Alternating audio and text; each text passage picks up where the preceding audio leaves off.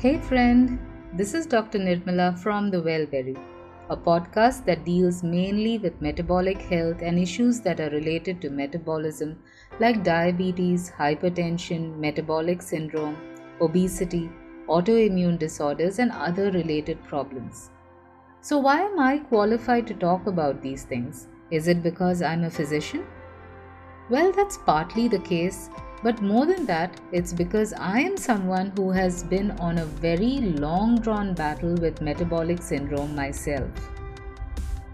Obesity, diabetes, and pain in the body, high cholesterol, these are some of the issues that I have had to tackle. And through this podcast, my aim is to share what I have learned over the last few years. It's high time that we realize many of these health problems, especially diabetes or thyroid related issues, high cholesterol, these do not need to plague us all our lives. And that's what this podcast is all about giving you the information that will help you take charge of your health and your life. Before we get into the rest of this discussion, here's the disclaimer. This podcast is not a medical consultation. If you do have health related issues, then please see a professional for guidance. It's a Thursday afternoon here in Bangalore as I sit down to record this episode. And all I can think about is the news I got yesterday regarding a 45 year old guy who just collapsed and passed away after having a massive cardiac arrest. And as I've said in the previous episodes, the purpose of this podcast is that people sit up and take notice of their health and do something about it. Right. So, in the last episode, we spoke a lot about carbohydrates. How much do we need? What kind of carbohydrates are required for the body? What are unhealthy carbs? This week, we are going to talk about one of the other building blocks of our body protein. So, Chris, my husband, has challenged me to make all my talking points begin with the letter P. Now, I'm not somebody who easily backs off on a challenge, so let's see how this goes. Before that, let me tell you that protein is one of the most misunderstood nutrients. I remember when I was in college and trying to lose weight, I decided to reduce rice and rotis. Not that I knew about low carb meals or anything, just that I had seen somebody else lose weight after doing that, and I realized that it's something I need to try out. Now, of course, I realize that it was a smart move. I used to eat a lot of lentils and, of course, vegetables. One of my relatives heard that I was doing this and then called my dad and cautioned him, saying that she will start looking very muscular. It's only bodybuilders who eat so much of protein. So that's the kind of worry that people have when it comes to protein that it's either going to make you bulk up, or that it's going to damage your kidneys, or that too much protein will actually make you put on weight. These are very genuine concerns, and these concerns come from the fact that we have been told this for so many years. I totally understand when even the people that I work with have these questions. So let's take a little time to first understand protein correctly. The purpose of protein. That's the first P word here purpose. What exactly does protein do in our body? First, its growth and development and also repair of the body. For children to grow, they need adequate protein. So, if you've seen pictures of children in a famine or in poor nations, then you would have noticed how the affected children have protruding bellies, they have really thin arms and legs, and the chest is very bony. The face seems almost skeletal. This is severe malnourishment. Then, especially those of us in India, would have seen children who may be getting a little more in terms of quantity of food, but then there is not enough protein. It's called protein energy malnourishment. These children will have dusty brown hair and probably a protruding tummy. Protein is important for the production of developmental hormones, and hence the lack of adequate protein can result in stunted growth. It's important for holding our teeth in the gums. It's important for the hair, both in terms of texture and for the growth of hair, for our nails and for our bones. Have you heard of people in their old age just having a small fall? Nothing dramatic, but just a simple thing like falling off the chair, and they land up with multiple fractures. And you wonder how? How did they manage to have multiple fractures with a small slip? Well, one of the reasons is that there isn't enough protein to strengthen the body. And like I mentioned, protein is essential for the daily repair and maintenance that happens in our system. One of the things I've noticed is that if people don't have enough protein, the skin can become dry and scaly. In fact, sometimes it even resembles psoriasis. So basically, protein is needed for every structure and every tissue of our body.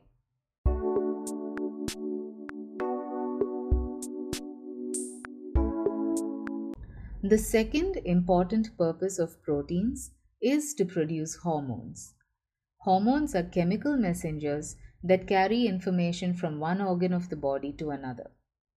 For example, the growth hormone, insulin, glucose. These are all hormones, and the body needs proteins to produce them.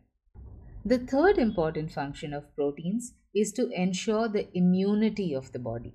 That's the capacity of the body to fight infections. So, we've all heard about antibodies, and immunoglobulins, right?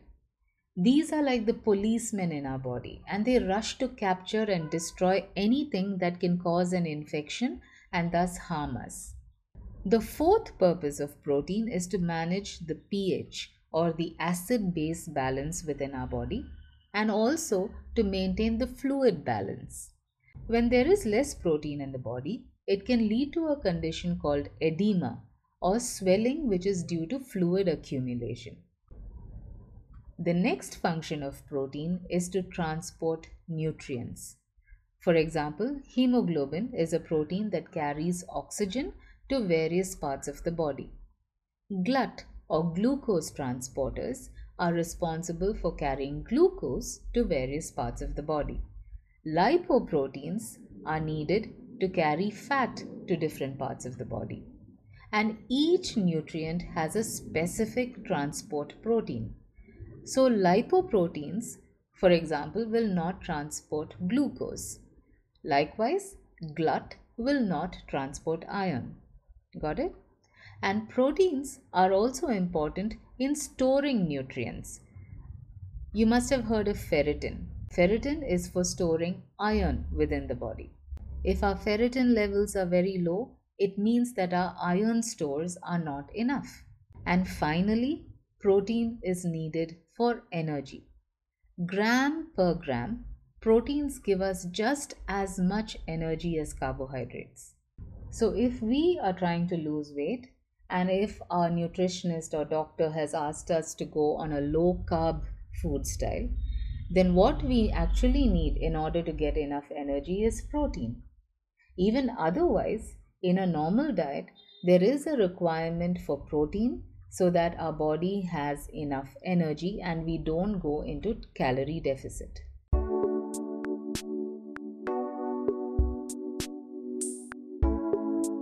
The next point. Alright, I'm going to cheat a little bit here. Providers of protein. It should actually be sources of protein, but I need a word with P, right? So let's go with providers. Before we get to that, we need to know that protein is broken down in our body to form amino acids. And these amino acids are then responsible for all the functions that we just listed. There are nine essential amino acids. These are amino acids that our body cannot produce on its own. It gets it from the food we consume. Now, here's the thing if our body runs out of glucose for some reason. To some extent, the protein that we eat through a process called gluconeogenesis. Neo meaning new, genesis meaning production. or generation? So, gluconeogenesis can supply glucose for the body's energy needs. It does this by breaking down protein. So, we actually don't need very carb heavy meals because the body has an inbuilt mechanism of producing glucose. Carbs have their role and are required by the body, no doubt. It's a major building block as well. But, like I've explained in the earlier episodes, the quality of carbs matter. And we definitely don't need the large quantity that we've been used to. But when it comes to proteins, only proteins can provide amino acids, and especially the essential amino acids. So we need to pay attention to the quality and the quantity of protein that we are having. Now let's get to the providers of protein. Where do we get this protein from? Obviously, we get it from the food that we eat. Protein is mainly from meat sources like fish or seafood, mutton, chicken, beef, pork, and eggs. We also get protein from dairy sources like milk, yogurt, cheese, and cottage cheese, or as we know it, paneer. Vegetarians have a bit more difficulty getting enough protein. However, with a little mindful eating, they can meet their protein requirements too. Vegetables like spinach, broccoli, mushrooms, these have a higher percentage of protein. Potato and sweet potato too have a decent amount of protein in them. The other sources of protein for vegetarians would be lentils or dals and the beans like rajma or kidney beans, green peas. If you sprout the lentils, then the protein content increases. Protein is also found in nuts like almonds, pecan or pine nuts, walnuts, and also in seeds like pumpkin seeds, watermelon, muskmelon seeds. Now, what I have serious concerns about is a trend that's catching on very fast vegetarian meat and it's being promoted as a good source of protein. If vegetarian food has to taste like meat, it means that the food is highly modified and processed. If it has to look, feel, and probably taste like meat, I wonder the kind of chemicals and the processes that are being used to modify it. So, in this case, if it looks like a duck and quacks like a duck, it's not necessarily a duck. It could be a pumpkin for all you know. I'm just putting it out there. If you are a vegetarian, please look at good, wholesome vegetarian sources of protein. Do not get conned by what the industry is doing because there's a lot of money being pumped into all of this. Vegetarian meat is not a good source of protein.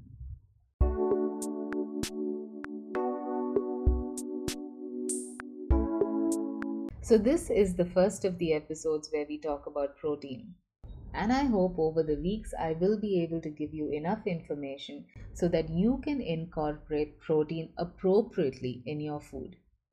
Last week on the Wellberry YouTube channel, I had done an interview with a remarkable lady, Melrose Ribeiro. In that video, we have spoken about the importance of protein for good health. If you haven't watched it as yet, I urge you to go ahead and look it up. It's a slightly longish video, but if you're serious about staying fit, then it's well worth listening to. So we're on Instagram as well, the underscore wellberry, for easy recipes and also health related tips. If you find this podcast helpful, then do share it with somebody else as well. You never know whose life you may be touching. We will continue to talk about protein in the next episode as well. Until then, this is Nirmala signing out, and remember that wellness begins with your plate.